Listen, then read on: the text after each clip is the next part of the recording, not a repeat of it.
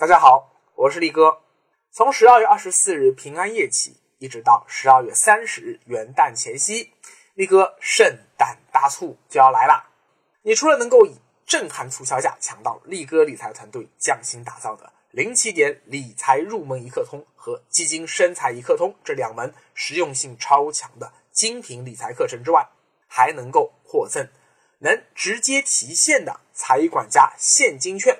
雪球蛋卷基金的现金券，来一份优惠券等各种大礼。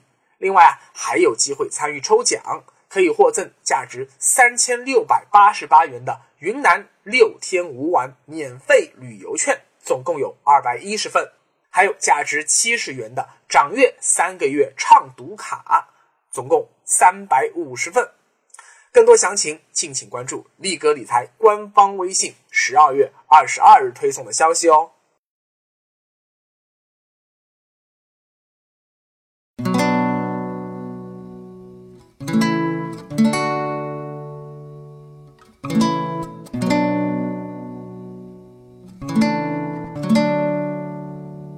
简单好玩有干货，大家好，欢迎来听力哥说理财。力哥统计过啊。我的粉丝中有超过百分之八十五的人是八零后到九六前之间的啊，这些中青年人，也就是啊大学刚毕业到工作十几年，大概这样一个人群。呃，最近啊，我看了一个报告，是胡润研究院发布的胡润百富榜的一个子榜单啊，呃，叫做二零一七胡润八零后富豪榜。今天力哥就想来聊一聊这个榜单，因为。这份报告很可能会改变啊，力哥这么多八零九零后年轻人一生的财富命运。为什么这么说呢？我们来看啊，胡润啊，这个英国小伙搭上中国财富大爆炸的列车啊，已经快有将近二十年了啊。当年还是个小伙啊，现在是标准的英国大叔啊。但是呢，今年他做的这个富豪榜跟往年不一样。它分成了两个榜单，一个呢叫做胡润三十七乘三十七创业领袖啊，这里面全部都是靠自己白手起家的年轻创业精英成为了富豪。另外一个榜单就是啊，叫做胡润八零后财富继承富豪榜，那么一听就懂了呀，是靠拼爹啊啊才拼上来那些富二代啊，所以你看像王思聪啊。还有像杨慧妍这些个靠中了基因彩票荣登八零后富豪榜的人，呃，这些人说实话，我们除了羡慕嫉妒恨，没有任何的呃，就没有任何的帮助啊。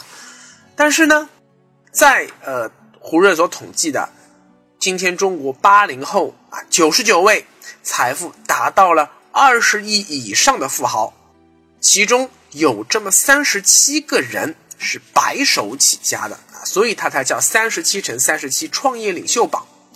那研究这三十七个和我们一样啊，原本都是一穷二白的屌丝，他们是如何逆袭成为大富豪的？哎，可能对我们才有更大的启迪。首先啊，呃，看一下这个榜单的数据啊，呃，我还是得说一句啊，大家得看清现实。与十到二十年前相比，不可否认，今天中国财富阶层的确是更加的固化了。想当年啊，两千年的之后啊，第一波互联网浪潮打来的时候，许多六零后和七零后大叫白手起家，一夜之间就成为中国最顶尖的富人。我们看啊，七一年生人丁磊啊，在二零零三年就成为中国的首富啊。那年他才三十二岁，六九年生人黄光裕，第二年也成为中国首富啊。那年他才三十五岁。同样是二零零四年啊，当年的中国第二大富豪是盛大的陈天桥，他只有三十一岁。而今天呢，对于白手起家的八零后来说，别说是首富了，能挤入财富榜的五十强的，也只有张邦鑫这一个人。而他今年已经三十七岁，比当年登上首富宝座的丁磊还要大五岁。正所谓一代人有一代人的宿命，八零九零后精英啊，注定不可能像六零七零后那么好命啊，可以说一战登顶，一剑封喉，没机会了。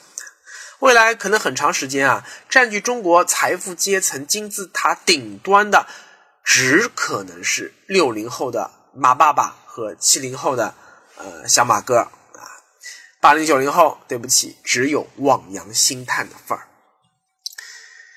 哎呀，历史啊，不但对咱八零九零后一代关闭了短时间内登顶财富的这个窗口啊，而且啊，绝大多数的行业。经过了这么多年的市场经济的竞争啊，今天业态也已经非常成熟，可以说各个领域六零七零后的大佬们都各自把持了一方利益，八零九零后年轻人要弯道超车的机会几乎不存在了。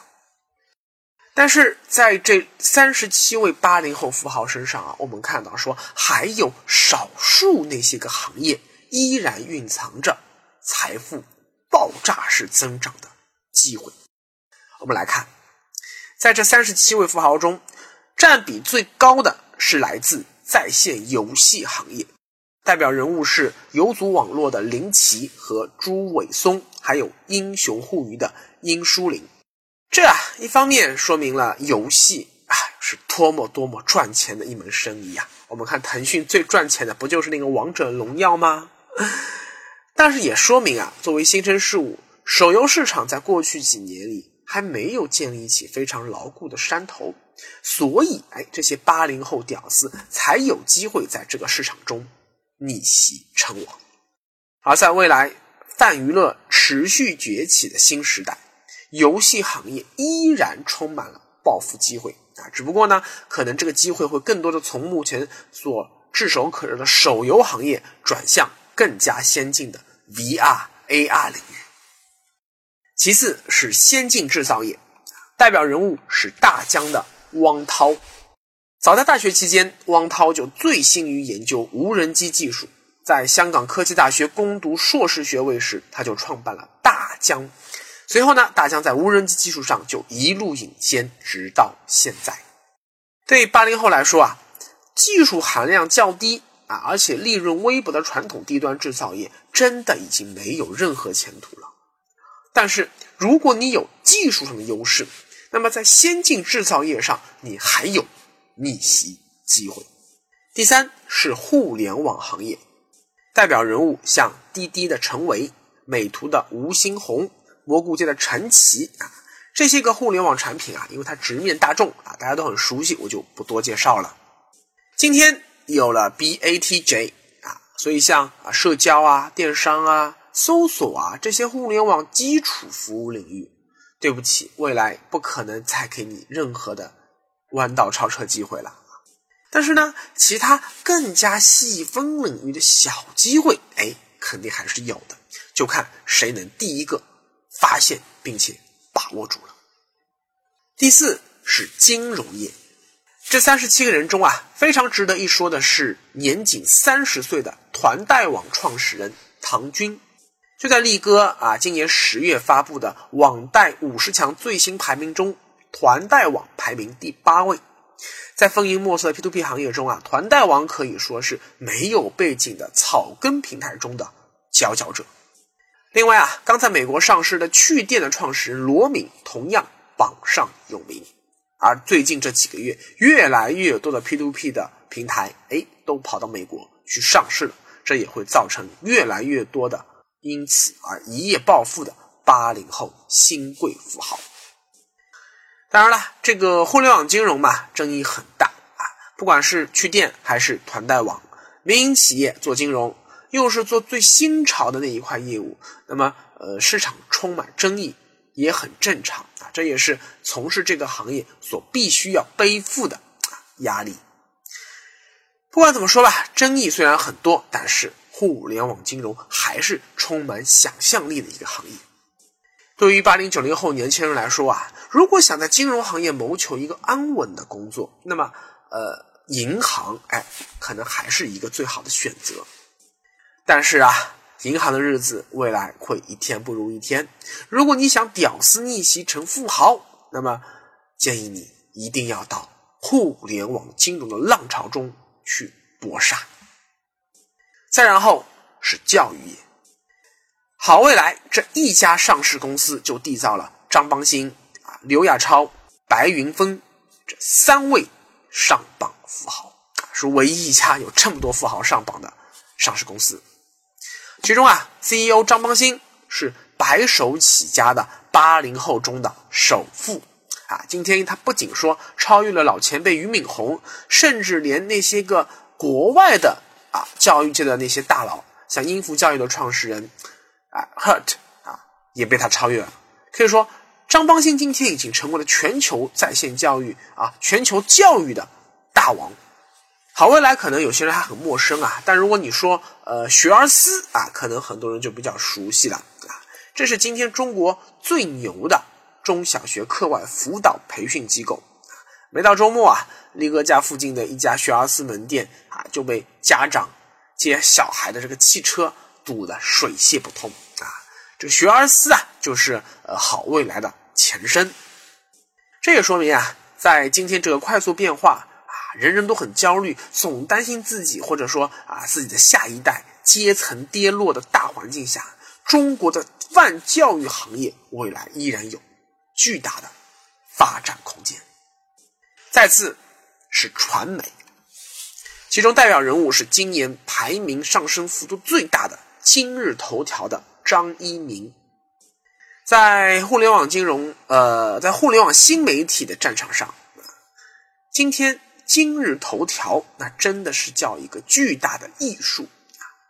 根本原因啊，在于当呃腾讯、新浪、搜狐、网易这些个门户还在自家的媒体板块，把它当成是一个客户端啊，客户端，这个时候张一鸣就敏锐的察觉到了，依靠算法学习进行个性化的机器推荐的新的媒体时代到来了。啊，虽然说今天今日头条啊，因为它经常会传播一些这种啊低俗的信息嘛，你懂的，呃，受到很多非议啊。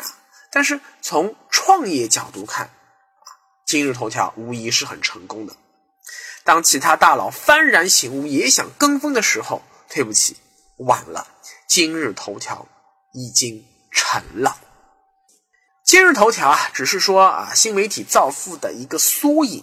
在新媒体，尤其是啊，像力哥所在的自媒体行业啊，未来依然有大量的致富机会等待着你去发现。